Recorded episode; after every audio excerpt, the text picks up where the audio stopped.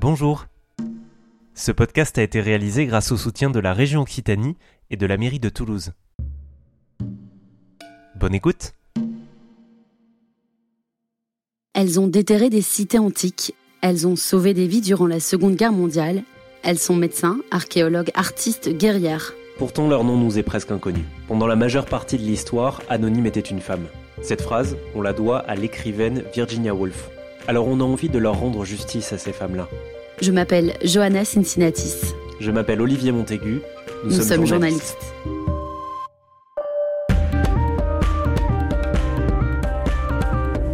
Tant mieux si j'ai cassé des murs et que maintenant la porte est un peu plus grande. La résistance, je n'en ai jamais parlé. Les jeunes dans des établissements scolaires me disent Oh, vous êtes une héroïne. Jamais de la vie.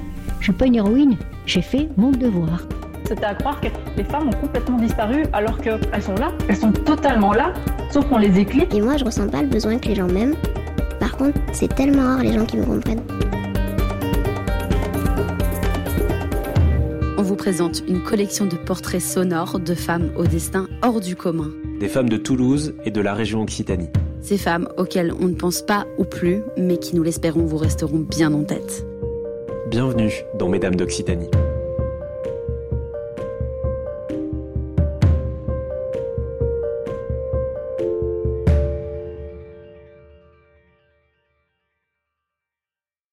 Voyez l'église de la Dalbade dans le quartier des Carmes à Toulouse?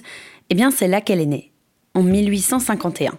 Elle, c'est Jeanne Magre, une petite fille qui deviendra une grande dame, Jane Dieu la foi, une des premières femmes françaises à recevoir la Légion d'honneur, une pionnière de l'archéologie et une des premières femmes autorisées à porter, tenez-vous bien, un pantalon.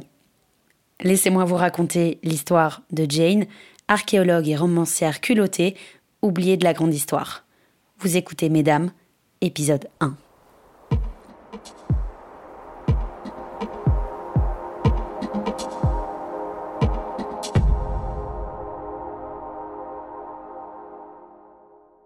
Depuis toute petite, Jeanne a toujours aimé les trucs de garçon. Avec son grand frère, elle avait l'habitude de, faire, des promenades à cheval. Mon papa et ma maman appartiennent à la bourgeoisie toulousaine. Papa fait du commerce, maman, elle ne travaille pas. Moi, ce que j'aime, c'est le dessin, la peinture. Dès l'âge de 11 ans, mes parents me placent dans un institut catholique en banlieue parisienne.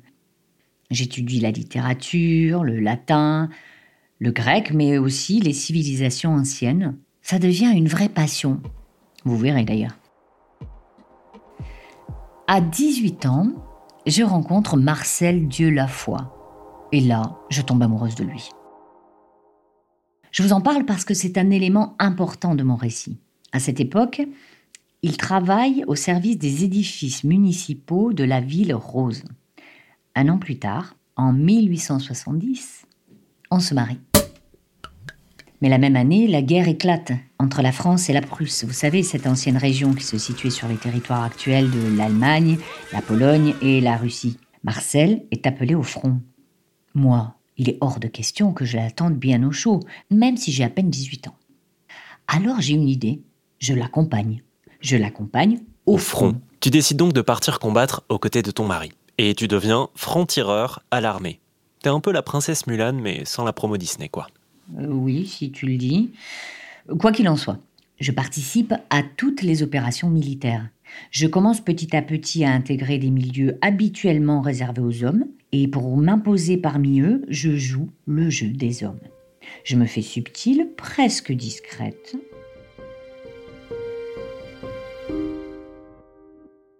La guerre se termine mal pour la France. En 1871, nous rentrons à Toulouse avec Marcel. Autour de moi, mes proches se marient, fondent une famille. J'ai à peine 20 ans, mais moi, je sais déjà que je n'ai pas du tout envie d'être femme au foyer. Malheureusement, il faut savoir qu'à l'époque, les femmes n'ont pas le droit de faire des études supérieures, ni de travailler d'ailleurs. Alors, je me greffe au projet de mon époux. Je n'ai pas le choix. Je n'ai pas le choix. Lui commence à travailler pour le grand architecte Eugène Viollet-le-Duc. C'est celui qui a construit Notre-Dame de Paris. En fait, Marcel est persuadé que l'architecture de notre époque trouve ses origines en Orient. Il parvient même à en convaincre Viollet-le-Duc. Marcel et moi sommes passionnés de voyage. Nous sommes jeunes, sans enfants, plus rien ne nous retient à Toulouse, même pas le cassoulet. Alors, nous nous mettons en tête d'organiser comme un grand road trip en Perse pour confirmer cette théorie. Malheureusement, quelque temps plus tard, l'architecte de Notre-Dame de Paris meurt soudainement. Tous nos projets d'expédition tombent à l'eau. En retour à la case départ alors? Ah non, hors de question, hors de question. Nous décidons de partir avec nos propres deniers. Nous remplissons les bagages d'ouvrages historiques, j'apprends l'arabe, j'apprends le persan, je me forme à la photographie et j'emporte évidemment des carnets où je documenterai toutes nos expériences.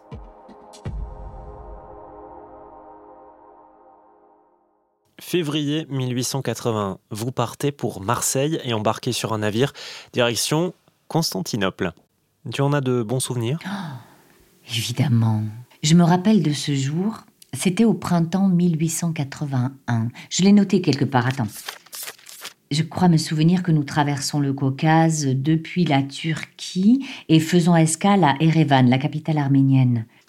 Ah Sur l'étal, apparaît un grand bassin rempli de viande de mouton hachée menu. Un fourneau garni de braises ardentes est disposé à côté, prêt à cuire rapidement des brochettes. Le cuisinier nous invite à nous asseoir et nous assistons à la confection du kebab. On nous sert au bout de quelques minutes des brochettes amaillotées dans une mince couche de pain. Nous nous empressons de les dévorer. Ah, J'imagine que vous ne connaissez pas ça, les kebabs ici. Oula, détrompe-toi. Mais dis-moi, Jeanne, il y a un détail qui m'échappe. Comment as-tu fait pour voyager confortablement? Euh, Les robes longues à dos de chameau et à cheval, c'est pas très pratique alors pour comprendre avec un peu de recul, on a posé la question à Natasha Huckman. Elle est chercheuse et elle a notamment écrit sur les femmes qui voyageaient en Orient et elle nous a parlé de toi. C'est ça. Elle a choisi le vêtement masculin, l'habit masculin. Elle, portait des bottes, euh, une casque coloniale, une carabine automatique. Ça, ça permet de voyager euh, avec plus de sécurité. Hein. On est toujours menacé en tant que femme. Ce qui m'a étonnée chez Jean Dieu foi, elle ne se justifiait pas. Et elle, n'a pas une rhétorique de modestie. Hein. Elle fait ce qu'elle veut faire. Elle s'est assurée formellement l'égalité des droits grâce, grâce à son déguisement masculin, c'est ça?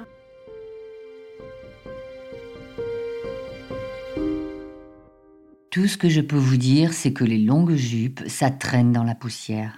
Les crinolines, ces trucs métalliques qu'on porte sous nos robes, ça nous contraint, ça contraint nos mouvements. Sans parler des corsets, surtout quand il fait une chaleur étouffante, c'est l'horreur. Sauf que nous, les femmes, ne sommes pas du tout autorisées à porter le pantalon. Pourtant, c'est si pratique. Et les femmes voyageuses, nous sommes parmi les premières à expérimenter cette nouvelle forme de liberté. C'est une protection nécessaire hein, et en même temps c'est très excentrique. Hein. Cette excentricité euh, a sans doute contribué euh, considérablement à sa popularité hein, auprès de, ses contemporains. Elle devient vraiment un sujet agissant. Elle est dans un certain lien ou dans un certain rapport avec d'autres euh, femmes françaises comme Rachid, comme Colette, comme Georges Sand, qui ont également trouvé leur place dans la société française grâce à leur à un déguisement masculin. Oui, bon, Assez parlé du chiffon. Il faut savoir que rien n'est évident quand on est loin de chez soi. Nous mettons des mois à arriver en Perse, et puis sur place, entre les températures glaciales dans les montagnes, les nuits étouffantes, les soirs d'été, notre corps est mis à rude épreuve. Le contact avec les locaux est parfois délicat, mais ce que nous découvrons à Suse, c'est un tournant décisif pour ma carrière.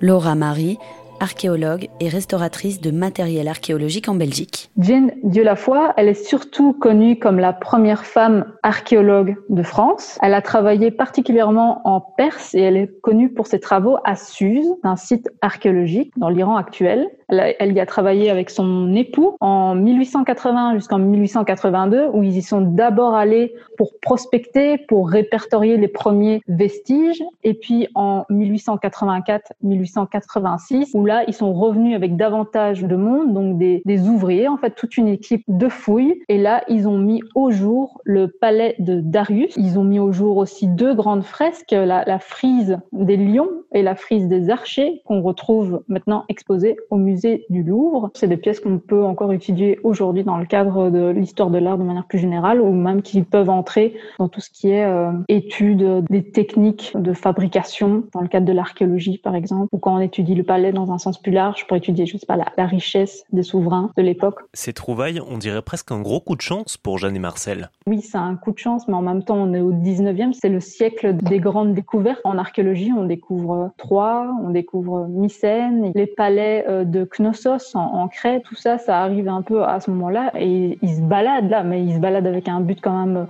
euh, bien précis. Ils voulaient documenter un peu toute cette région et ils découvrent le potentiel du lieu il y a une équipe qui les accompagne, 300 ouvriers qui sont là. C'est énorme. Ils ont énormément de budget parce que la deuxième campagne de fouille, donc quand ils reviennent en 1984-86, ils ont les financements euh, du Louvre et donc ça leur permet de déployer beaucoup plus de moyens. Donc tout ça s'enchaîne finalement euh, très très rapidement. Et c'est entre ces deux voyages que j'adresse une demande de travestissement à la préfecture de police de Paris. Je veux pouvoir porter un pantalon quand je le décide. Pour le reste, c'est bien résumé. On n'a pas chômé pendant ces deux périples.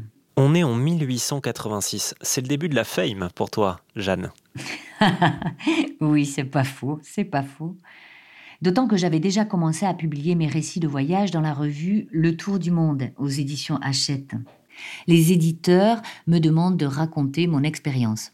En plus, la maison d'édition pour laquelle je travaille a eu la bonne idée de s'installer dans toutes les gares de France pour que les voyageurs puissent lire la revue de Louis Hachette durant leur trajet en train. Et d'ailleurs, les boutiques Hachette existent toujours. Ce sont les points relais. Bon, Olivier, on n'est pas dans ces pas sorciers, donc euh, t'arrêtes avec la petite voix. Ouais, sorry. Après nos deux périples en Orient, nous sommes très sollicités, Marcel et moi. Je continue à publier mes récits de voyage et ça plaît au public. En 1886, je suis nommé au rang de chevalier de la Légion d'honneur pour mes découvertes et travaux archéologiques. Et d'ailleurs, jusqu'en 1900, on comptait 66 femmes décorées, contre 40 000 hommes. Aujourd'hui, elles sont 26 000, mais pour un million d'hommes. Depuis notre retour en France, tout s'enchaîne très vite. Nous installons notre collection au Louvre, trois salles sont consacrées à nos travaux, ce qu'on appellera la mission Dieu la foi. C'est à cette période que je change de nom d'ailleurs. Je me fais désormais appeler Jane. Jane, c'est plus romanesque. Et tu écris de plus en plus. Tu regroupes tes récits de voyage dans un livre, puis un second, et tes ouvrages sont récompensés par l'Académie française. Tu es reconnue par tes pairs comme exploratrice, puis comme romancière, ce qui n'est pas le cas de toutes les femmes voyageuses de l'époque. Faire partie d'un couple voyageant pour, pour des raisons scientifiques permettait à ces femmes euh, d'associer à leur statut d'épouse celui de voyageuse. Mais en fonction du, du partage traditionnel des rôles, euh, les épouses souvent euh, assumaient gratuitement les fonctions de secrétaires, des correctrices, des, ou même des exécutrices euh, testamentaires. Et c'est seulement en second lieu qu'elles pouvaient penser à leurs propres travaux. Et je pense que c'était un certain statut, euh, un statut ambivalent. D'être marié avec une savante, ça permettait euh, de participer euh, à la science, de participer à la recherche, et en même temps, ça a renforcé l'invisibilité des femmes. Leur tâche était de vulgariser les résultats de voyage. Elles étaient les co-auteurs, hein, mais complètement invisibles. En fait, je ne suis pas vraiment représentative de mes consoeurs. Je n'ai pas assisté mon mari.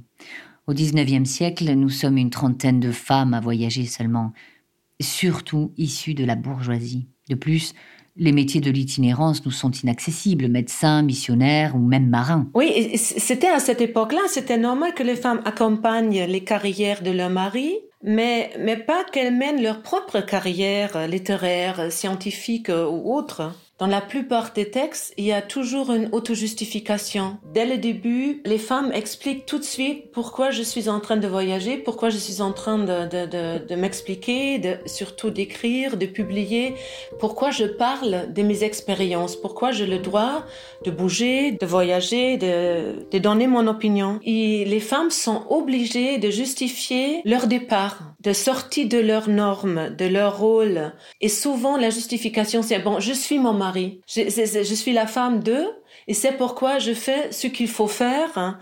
Et elle n'ose pas vraiment de se permettre, oui, j'ai envie de le faire. On, trouve aussi euh, une, certaine dévalorisation des récits eux-mêmes. Et je, je, pense tout cela a aussi contribué au fait que les textes n'étaient pas considérés euh, euh, comme importants. Un nouveau chapitre s'ouvre. On est en 1890 et tu écris ton premier roman. Paris Satis. C'est l'histoire d'une reine persane avide de pouvoir un roman pour lequel j'ai même reçu le prix Jules Favre. Je me souviens de sa réception dans le Figaro. Les romans comme Parisatis, l'oracle volontaire, témoignent d'un don littéraire indéniable et du talent le plus distingué. Après ça, j'ai écrit un second roman qui raconte les aventures de Paul, une femme qui s'habille en soldat en pleine période révolutionnaire. Puis je m'essaie aux nouvelles. J'écris l'histoire d'une sœur qui rêve de devenir moine et s'habille en homme. La thématique du travestissement est assez récurrente tu deviens romancière à succès.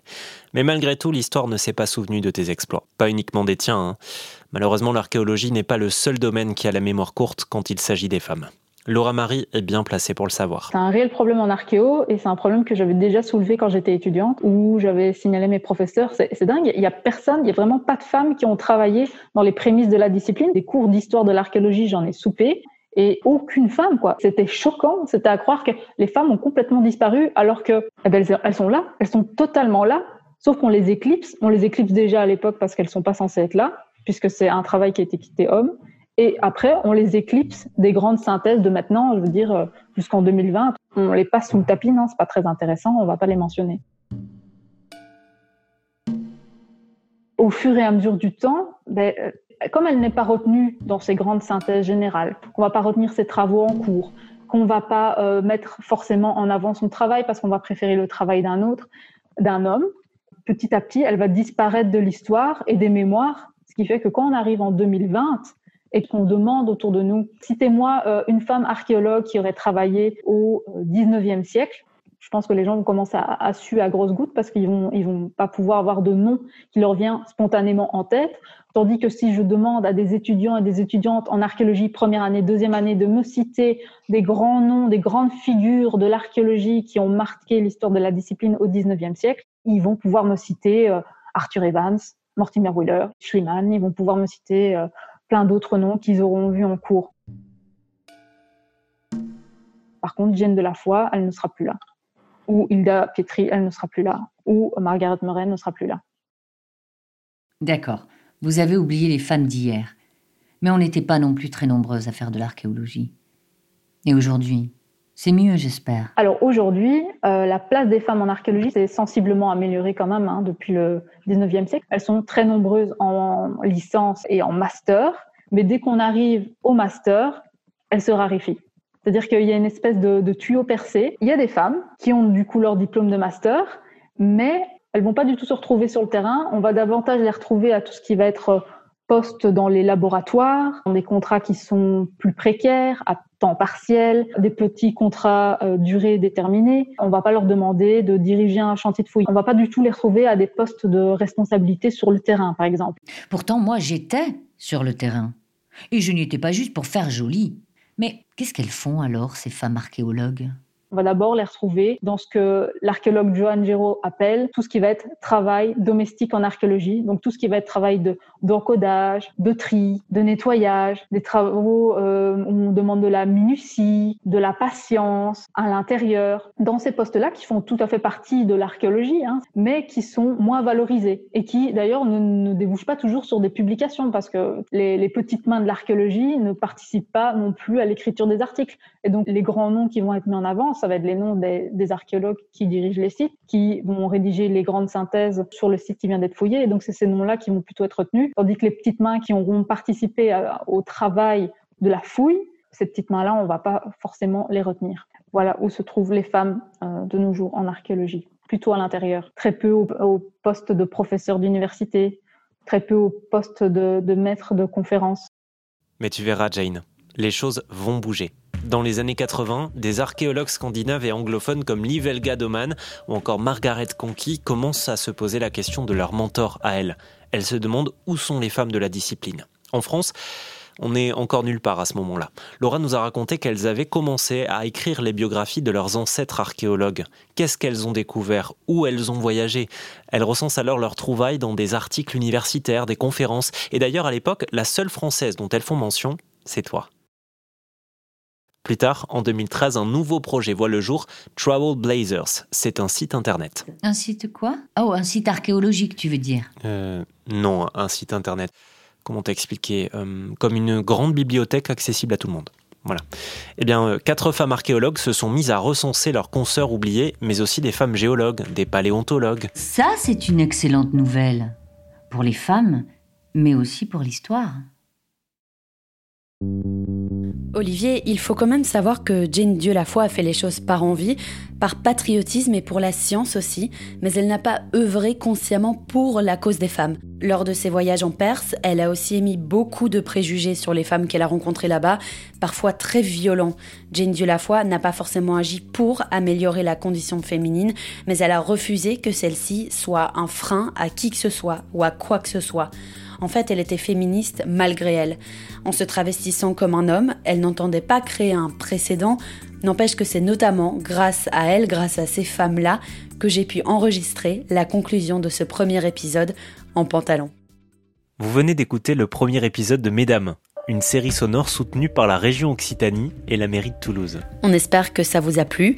Alors pour donner un peu plus d'écho à ces histoires, vous pouvez nous attribuer 5 étoiles sur votre plateforme d'écoute préférée, vous abonner au podcast ou en parler autour de vous. Pour aller plus loin sur les thématiques abordées dans cet épisode, rendez-vous sur notre site internet mesdames au pluriel podcast.com.